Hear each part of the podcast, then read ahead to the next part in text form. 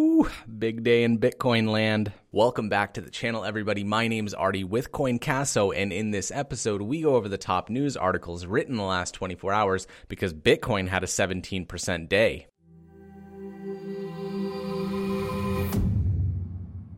yesterday when I went over the prices of Bitcoin, it was at $7,800. Right now, it's at 9,200. That's a gain of over 17% in 24 hours. Let's jump into our first article and find out why. Bitcoin's price tier suggests it's FOMO time again. There's an old saying on Wall Street that financial markets are driven by two emotions fear and greed. In the crypto markets, the driver is often a combination of the two fear of missing out. The FOMO, as it's often called, looking strong Wednesday as Bitcoin jumped to its highest level in nearly two months, rising as high as 8,900 while a buoyant stock market shrugs off bad economic data. At press time, the world's largest cryptocurrency by market capitalization was an eye catching 14% over the last 24 hours at $8,851, well above the 10 day and 50 day technical indicator moving averages, signaling extremely bullish sentiment. Crypto stakeholders continue to talk up the upcoming halving,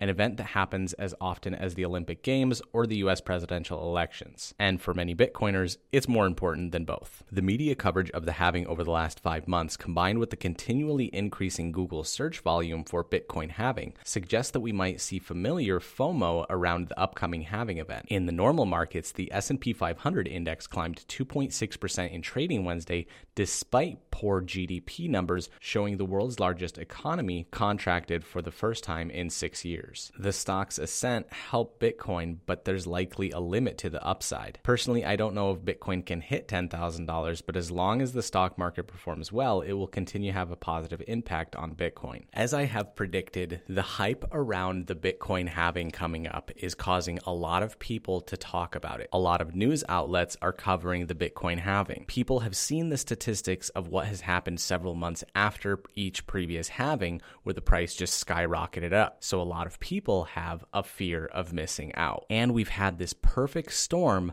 of the economy dropping, but the United States actually giving a humongous stimulus package offering $1,200 to each American citizen. That $1,200, coupled with all the publicity on Bitcoin, is causing many new users to invest for the first time into Bitcoin, which is exactly what Bitcoin needed to go up is new users. Now, this article is a few hours old, and since they've quoted $8,900, it's actually up to $9,200, which is an increase of 17% over the last 24 hours. You would know that if you watched my previous YouTube videos on the Bitcoin price. I am very, very excited about this, and my Bitcoin wallet reflects my enthusiasm. And on to article number two Coinbase suffers temporary outages as Bitcoin soars as high as $8,900. Now, I don't like talking about other cryptocurrency exchanges because this channel is dedicated to the cryptocurrency exchange CoinCasso. But when I see issues like this where other gigantic cryptocurrency exchanges have technical problems during one of the largest trading days in the cryptocurrency space, I gotta bring it up. Coinbase experienced a brief outage Wednesday as the price of Bitcoin rallied to just below $9,000. According to Coinbase's status page, the exchange's website, mobile app, and API website experienced major outages. Several Twitter users also noted the connectivity issues with screenshots of the Coinbase website and mobile app. Coinbase has gone down during volatile days in the past. In June 2019, the exchange's site and API went down during a nearly $2,000 drop in price over a 15 minute period period, an issue that Coinbase Pro users appear to have experienced again in November 2019. Before Wednesday, the site went down in March 2020 during the crypto market's Black Thursday crash when Bitcoin shed more than 20% of its value in under 30 minutes. Now, I can't express enough how irritating this is that this company has actually allowed this to happen three times. After the first hiccup, they should have put all of their money into solving this problem so it never happened again. Because the most important time to get in and out of Bitcoin is when it's surging or crashing. Having all user accounts blocked where you can't access any of your funds, that causes people to lose hundreds of millions of dollars. Shame on you, Coinbase. If you're looking for an alternative to Coinbase,